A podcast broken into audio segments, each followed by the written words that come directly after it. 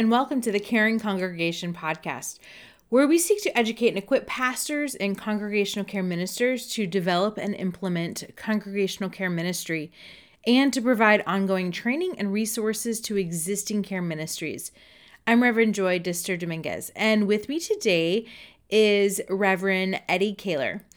And Eddie is the director and campus minister of the TCU Wesley Foundation in Fort Worth, Texas. And on today's episode, this is part two of a two part series on care for college students. So, if you by chance missed part one, I invite you to go back and listen to part one of Care for College Students. It will make a lot more sense where we're picking up. But we continue our conversation for part two on care for college students with a story that Reverend Eddie is telling us about um, a family member. And we're discussing the way in which um, college students are thought of by local congregations. Often, when they come in, it's this assumption of, hey, save our church. Oh, look, there's a young person. Come, save us, save our church, bring your friends. Instead of honoring who the college student is, the fact that they are a beloved child of God in seek of connection and an encounter with Jesus, we often put these unrealistic expectations on these college students, which just isn't fair. And so today's episode continues our conversation on excellent ways in which you can be in care for and with college students. So I hope that you find this really helpful. Take a listen.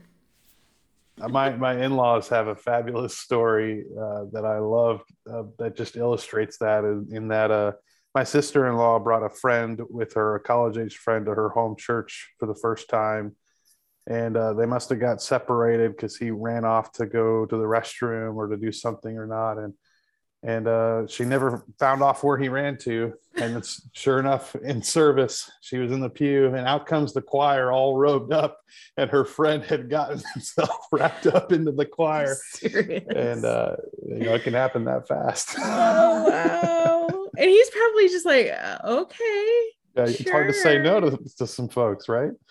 Yeah, yeah. Wow. Mm. that's so hard. It's so hard.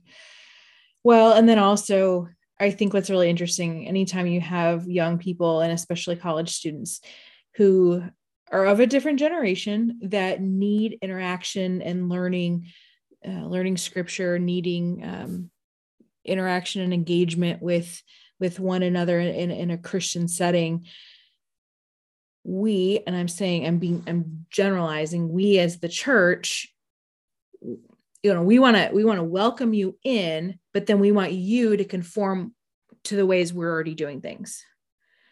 As opposed to welcome in what do you need? How can how can we honor what you need and what you're looking for and then grow together? And and we as the church change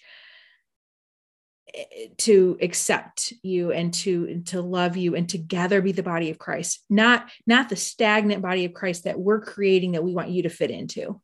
Yeah. Does that make sense? It does. Absolutely. I recently heard uh, a great uh, talk about the prodigal son. And this is totally applicable to local church caring congregation because if if college students you know, if they don't attend church, um, if that was something maybe they did in high school or, or growing up and gotten away from it, or some have never been to church or never been introduced to a Christian community, then at some point we're hoping and praying and trusting that they will come home to the faith. They will come home to the church. And uh, this talk uh, that I, I was listening to posed the question when they come home, what kind of homecoming will it be? There's a lot of different pictures in scripture about some homecomings that have gone well and have not gone well. I mean, uh, this this this uh, person highlighted the story of David and his son Absalom, who, when he had to turn back and come home, he um, had to bow to the throne and kiss the ring and be very, very solemn mm. and was even ignored by David for a couple of weeks. I mean, sure. it was not a, a, a, rich homecoming. And in contrast, um, the prodigal son story, where unlike David, who sits back in the in the seat and waits for his son to, you know, approach him in the right way, the prodigal son story has the father running after and leaping toward. Um, what so I think, and I, I heard this from many folks when I served in the local church, particularly parents and grandparents, always wondering how do I get my kids back in church? How do I mm-hmm. help them find faith again? And I almost wonder if the uh, the the work or the patience, the practice uh, for them and for folks in their shoes and for local churches like that was to pay more attention to what kind of homecoming they're getting ready to offer when their mm. per, when their person comes back. Is it one that's going to be no questions asked, celebrate you, cut the greatest cut of meat. Uh, it's time to celebrate. I don't mm. want to hear all your explanations of what went good or what bad. I don't care. Sure. Come home. Let's party. Mm-hmm. Um, mm-hmm. Or is it going to be as you described? Uh, we're glad you're back, but uh, if you could do this, if you mm-hmm. could do mm-hmm. that, that would really make it more comfortable for us if you were to stay here longer. mm. yeah. And I think too, we have to remember these young adults, these young persons leave at 17 or 18 they go to school and not, not i mean they'll be home to visit perhaps but when they come back four years five years maybe six years later um, they're changed. They're different. Um, i mean there's i love how the story of jesus being kicked out of his hometown is included you know it's it's man it happened to jesus you know. Um, we can't have those same expectations and those same interactions with our young people after they've obtained a degree and lived life and had disappointments and had heartache and pain and suffering, perhaps, um, but also great triumphs and great successes, and expect them to be the same person.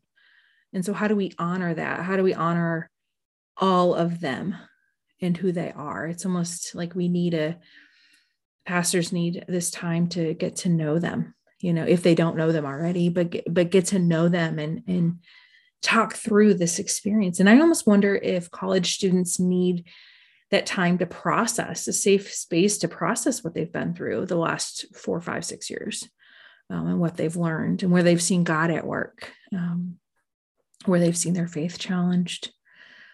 Um, just it kind of makes you think how you can best support college students. And speaking of um, the connection to the local church how do you find that some of your students especially those that are out of state are they connected to their local church if they had one um, and if so how is that the the context here um, is one that at least what i've seen the students that are connected to a local church are super connected i mean mm-hmm. that's their place and they go like there locally. On, yeah, they have a local church. Okay. Yeah, they go there Sunday mornings. Cool. Maybe that local church is doing a, a, a service during the week. They go to that. Wow. You got a life group.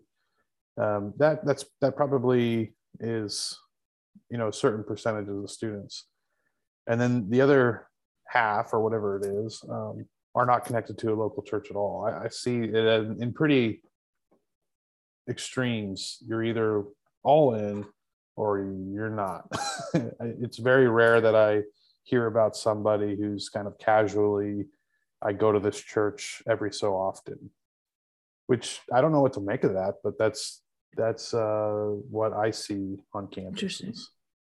When you think of the students that are connected and well connected to that local church, is there something that those churches are doing right or doing doing well or doing intentionally? Yeah, I'm always asking myself the same question, like what what is it? And sure. because it's not necessarily location, mm-hmm. at least for our campus, like students mm-hmm. are more than willing to hop up in the car and drive, you know, a few miles down the road. At Mhm. one point, we used to think it was all about just being in close proximity to campus, Sure. but that's not it. Um, yeah, it's it's. I think it's the people. I think it's Mm. the the um, the classic like what would make a college student want to come to this a lot of other college students there and that is so obvious and so frustrating at the same time because if Mhm. you're if you're listening to this and you're wanting to reach out to college students and begin a ministry chances are you've you've only got maybe one or two maybe kind of connection points and it's so so so hard Mhm. to drum up that uh that uh that group Mhm. to to be a a good spot for other Mhm. college students to come to so Mhm. I, I look at some of these churches that are doing this and, and i wonder i know some of their theologies and i'm like why is that attractive to an 18 year old in 2022 Sure. but i think it's because there's a lot of other 18 year olds there Mhm. Mhm. so sure sure yeah you know being having been in college ministry and now in the local church i see so many churches struggle with what you're saying about that that attractional model for college students. And yet for at least the united methodist church we have specialty ministries like wesley foundations for this purpose specific purpose. And so i think one thing that that's been clear for me at least in in where my context is of the local church in fort worth like why cry, why try to create a college ministry in the church when down the street you're you're doing one and doing one very well? And so how can we then as a church partner with you and your students? Um, and I, I almost wonder if congregations can do better at, at that connection. And I, and I'll I'll be honest I know that we could do better. Uh, but just having having that connection building that relationship uh, pouring into the students whenever we can however we can. I know and you know it takes a lot of money for for college ministry because it's not something where um, it's it, it's hard. I mean, it, it takes it takes money. It takes money and takes energy and takes volunteers. So, what can churches do to best support college ministries, especially Wesley foundations, if they're United Methodist? So I think there's a couple of ways to to best support. Um, one being the actual ministry itself, right? Uh, prayers, absolutely. You need to be praying for our, the campuses in your area and for the students, uh, for their hearts to be open to uh, seeing need within themselves, and that God would show them that they would see God's grace. I mean, that is that's number one. Um, you mentioned giving. I used to think that, well, if I'm not close to the college town or if I don't know, Mhm. I just used to think that proximity mattered and Mhm. it totally doesn't anymore. Mhm, if mhm. you're Sure. if you're an alumnus of a university, maybe you didn't even go to Wesley, but Mhm. they have one now. hmm Like I know their director, their pastor would love to get in touch with you for that support. Um, if your church is uh, 50 miles down the road and you don't have any people under 30, that campus would love your support. Some of my students' favorite, uh, we bring in a lot of meals from like local churches and UMWs and small groups. And hmm I mean, they, yeah, they've seen the pizzas, they've seen the like catered stuff. They love, love more than anything else the the homemade food. Yeah. Yeah. Um, so there's there's all of that like helping the, the ministry on campus but when i think of what else you can do the other kind of side of things in the local church is that your young adult ministry or your campus ministry might be uh, you know micro seasonal if, if that's a word because ours pretty much like we we go really uh, fast and furious during the semester, but during summer break Mhm, and winter break, mhm. uh, students go home. And when they come home, what kind of homecoming will there be? Yeah. Yeah.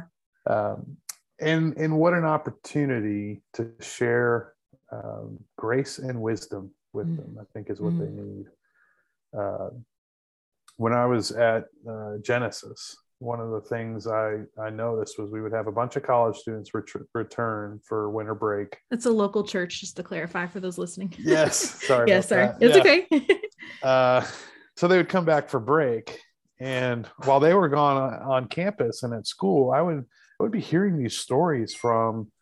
Uh, I'd be hearing these stories from older senior adults who had gone through all sorts of different life experiences, job changes, divorces, pain, uh, loss, and I would I would think to myself, and and and they they they would go through these things, and they would they would still have their faith intact, and it was their faith that brought them through. And I would think to myself, if only that twenty year old could hear your story, like that's that would be so life giving and so hope filled to know that someone sure. who has seen what you're scared of or what mm. you're terrified about has gone through it survived it and like maintained love through it i mean that yeah that's huge so i i would often try to organize these groups of just um, some of the other adults in our church to get to know young people and like share share yeah. how god brought you through brokenness yeah. and that opened up a lot of conversations that um, I think are good for young folks to hear. I love that. I love that. Well, that's been so insightful. And I think it's something that um, just takes a lot of intentionality and a lot of um, focus and care to really try to reach college students to understand what it is they're going through. And also to remember to have the attitude of they're part of the church they're part of the body of christ. It's not it's not in the future that they're a part of the church. Like they're part of the church now. And so just even reaching out to the local wesley foundation or the local college ministry to be involved to to um to share to witness to serve um, and be in partnership with i think is is so vital. One thing i remember from my time as a as a Wesley director and campus minister um, was this almost awe when churches would show up when united methodist women's groups small groups would show up to serve and these these old usually older adults would want to sit down and talk with the students and ask how they're doing. And i remember the college students thinking like they actually care about me?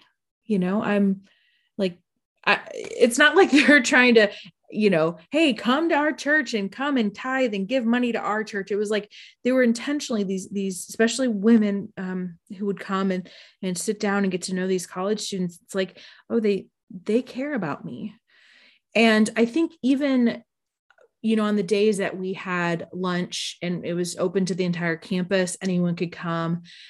They could come and get a, a home cooked meal. Like you said eddie they you know people love probably have they don't really get home cooked meals often on campus. It was at least for me it was like fast food and you know take out food or whatever. But um, just a, a home cooked meal and then just a smile and like we love we love you. Like in such a radical um showing of god's grace and I wonder about these students sometimes. You know, I, I, would see them for a whole semester or a year or two, um, and sometimes I wouldn't see them again.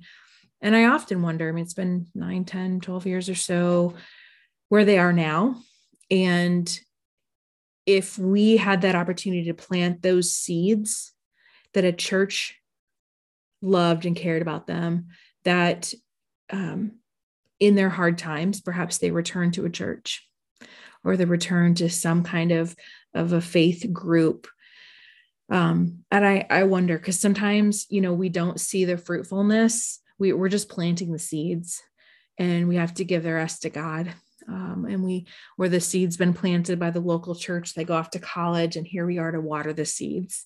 And we may not see the the the full harvest of it but we're able to water those seeds plant those seeds water those seeds. And so um, what you're doing is is vital vital to the body of christ. And so i just want to give you encouragement and all those listening to please don't count on our college students. Don't don't count count them out and and you know forget about them if you will.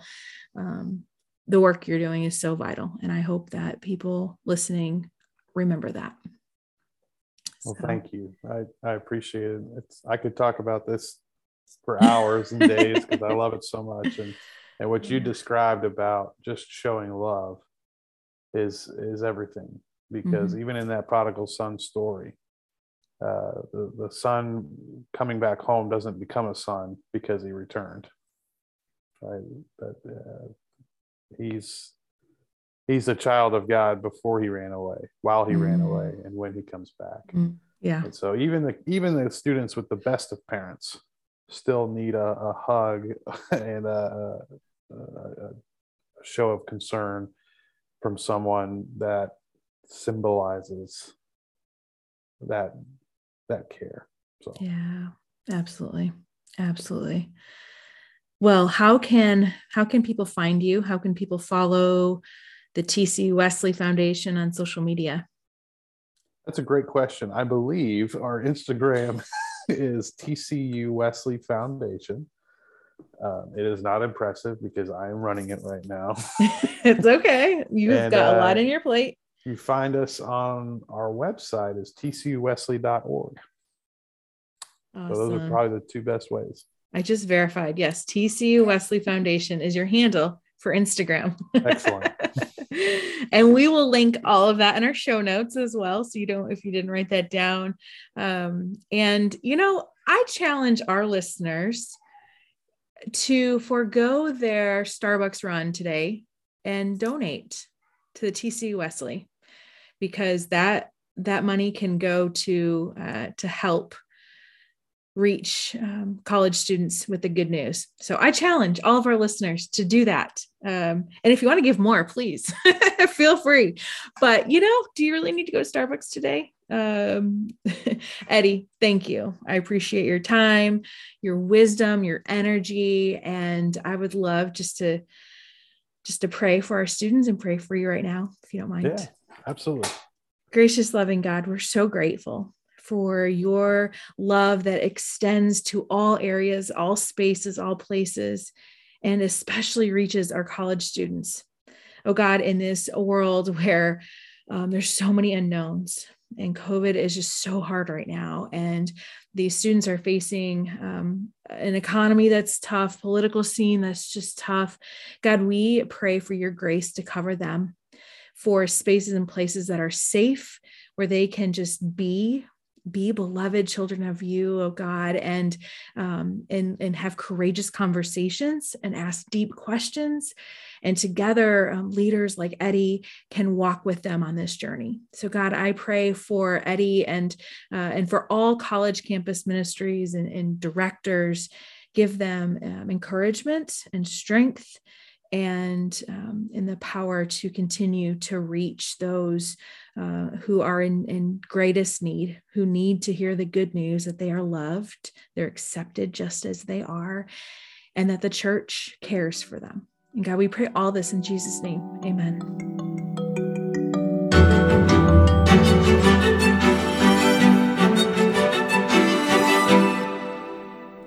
Thanks for joining us for today's podcast. Be sure to share this with your pastors and other members of your church and community.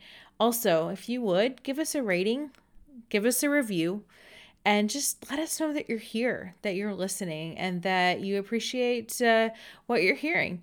And then join us next week as we begin another two part series on human sexuality and the importance of this deep and sometimes controversial topic. So um, we look forward to that. It's with uh, Heather Goddess Moore. Great conversation that I know that you will enjoy. Um, in the meantime, check out our website, thecaringcongregation.com, for additional resources and information.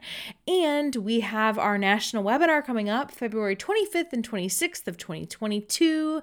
We hope that you will register for that. Register your care team. And also, there's discounts available if you have um, a large watch party as well. So check that out. Um, in the meantime, may God bless you and keep you.